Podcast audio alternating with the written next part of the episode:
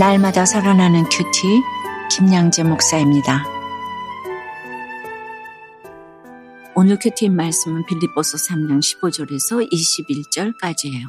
하나님 아버지, 하늘에 있는 시민권자로 살아낼 수 있도록 말씀해 주시옵소서 듣겠습니다. 하늘에 있는 시민권은 첫째, 나의 부족과 연약함을 알 때 주어집니다.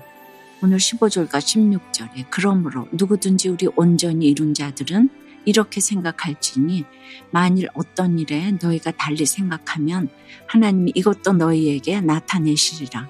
오직 우리가 어디까지 이르렀든지 그대로 행할 것이라고 해요. 바울이 어제 본문 12절부터 14절에 언급한 대로 우리는 완전한 존재가 아니라 완전을 향해 나아가는 존재로 자신을 인식해야 한다는 말이지요. 그런데 빌립보 성도들 중에는 자신의 신앙은 완전 무결하다고 여기는 사람들이 있었어요. 이런 자들을 반도덕주의자들이라고 하지요. 그들은 신앙생활에서 어떤 법도 필요 없고 자신들은 하나님의 은혜 안에 있기에 무엇을 해도 상관없다고 주장했어요. 하나님은 언제나 자신들을 용납하고 용서하시기에 심판이나 징계를 받을 위험도 전혀 없다고 생각했지요. 따라서 더는 거룩을 위해 훈련받거나 노력할 필요도 없다고 여겼습니다. 그러나 여러분, 온전한 신앙을 가진 자라면 나는 부족하고 연약한 존재라고 생각하기 마련이지요. 15절에서 온전히 이룬 자는 완전 무결한 신앙을 가진 자를 가리키는 말이 아니에요. 바울처럼 자신의 부족함을 아는 자를 뜻합니다. 우리는 내가 아무리 겸손해도 주님의 겸손과는 비교할 수 없고 내가 아무리 지혜로워도 주님의 지혜와는 비교할 수 없다는 것을 알아야 합니다. 이것을 아는 자가 온전히 이룬 자예요. 다시 말해 예수님을 잘 아는 자가 성숙한 신앙인이고 그래서 자신의 부족함을 깨닫는 자가 온전한 자입니다. 그리고 나의 부족함을 절감하며 그 부족을 주님으로 채우기 위해 늘 애쓰는 것이 온전한 신앙을 가진 자의 태도입니다. 적용해 보세요. 여러분은 온전한 신앙인으로 자라가고 있습니까? 나의 부족과 연약함을 말씀으로 깨닫고 그것을 주님으로 채우고자 늘 애쓰고 계신가요? 하늘에 있는 시민권은 둘째, 서로의 구원을 위해 울어주는 자들에게 있습니다. 17절에 형제들아 너희는 함께 나를 본받으라. 그리고 너희가 우리를 본받은 것처럼 그와 같이 행하는 자들을 눈여겨 보라고 해요.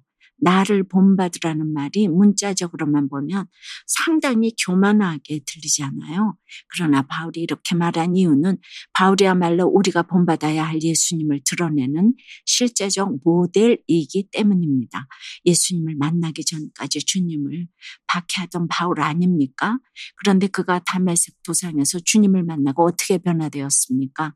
복음을 전하다가 수많은 고난을 당하면서도 자신을 죄인 중에 괴수라고 고백하며 하며 간증했지요. 바울은 이것을 본받으라는 것이에요. 지도자가 잘못하면 성도들은 금세 악을 행하기에 담대해집니다. 그래서 바울 같은 본받을 지도자가 있다는 것은 우리에게 큰 축복이지요. 그러면 본이 되는 지도자의 특징이 무엇입니까?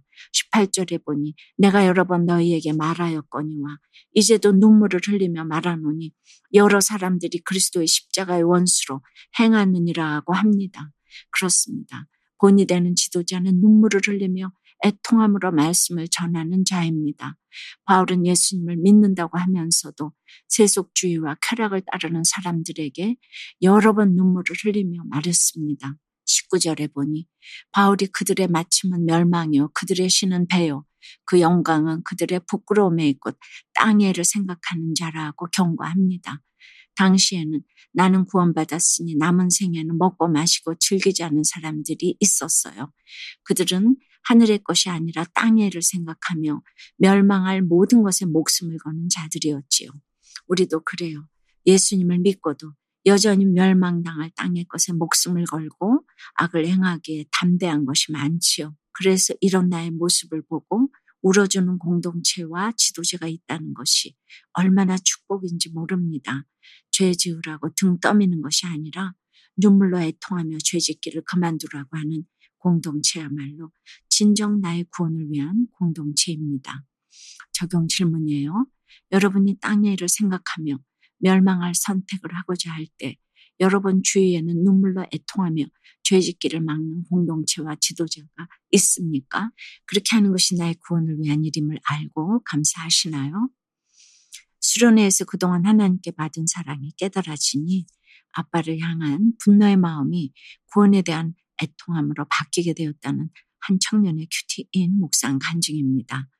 아빠의 외도로 부모님은 제가 청소년기 때부터 별거하셨어요. 그러다 보니 저는 아빠에 대한 분노가 늘 가득했지요. 그런데 올해 저 청년부 수련회에 참석했다가 이런 아빠를 달리 생각하게 되었답니다. 저는 그동안 졸업식은 물론 제가 임용시험에 합격했을 때도 함께 해주지 않은 아빠에게 분노하기만 했어요. 그런데 저녁 집회 때 기도하면서 아빠에게 처음으로 애통한 마음이 생긴 거예요. 그러면서 그동안 제가 하나님께 받은 사랑이 떠올라 감사했지요. 그러자 아빠에게 먼저 사과하고 싶은 마음이 들었답니다. 이후 오랜만에 아빠를 만나 아빠 그동안 아빠를 외롭게 해드려서 미안해요. 그리고 예수님 믿게 해주셔서 감사해요라고 말씀드렸어요. 아빠는 여전히 하나님과 말씀에는 관심이 없으세요. 하지만 우리의 시민권은 하늘에 있는지라는 오늘 20절 말씀을 붙들고 앞으로도 아빠에게 예수 그리스도를 잘 전하기를 소망해요. 저희 적용은 매주 한 번씩 SNS로 아빠에게 제가 큐티한 내용을 보내겠습니다. 다음에 만날 때 아빠에게 큐티인을 드리고 대화할 때 제 감정을 숨기지 않고 솔직히 말하겠습니다. 입니다. 20절과 21절에 그러나 우리의 시민권은 하늘에 있는지라 거기로부터 구원하는 자 곧 주 예수 그리스도를 기다리노니 그는 만물을 자기에게 복종하게 하실 수 있는 자의 역사로 우리의 낮은 몸을 자기 영광의 몸에 형체와 같이 변하게 하시리라고 합니다. 빌립보인들의 시민권은 로마에 있었지요. 그들은 마음 깊이 로마를 사랑하고 부러워했기에 로마인으로서 자비심이 있었지요. 그러니 로마 황제의 행차를 너무나도 기다리지 않았겠습니까? 그런데 바울은 우리의 시민권은 이 땅에 있는 것이 아니라 하늘에 있다고 분명히 말합니다. 그러므로 우리도 주님이 오실 것을 기대하며 사모해야겠지요.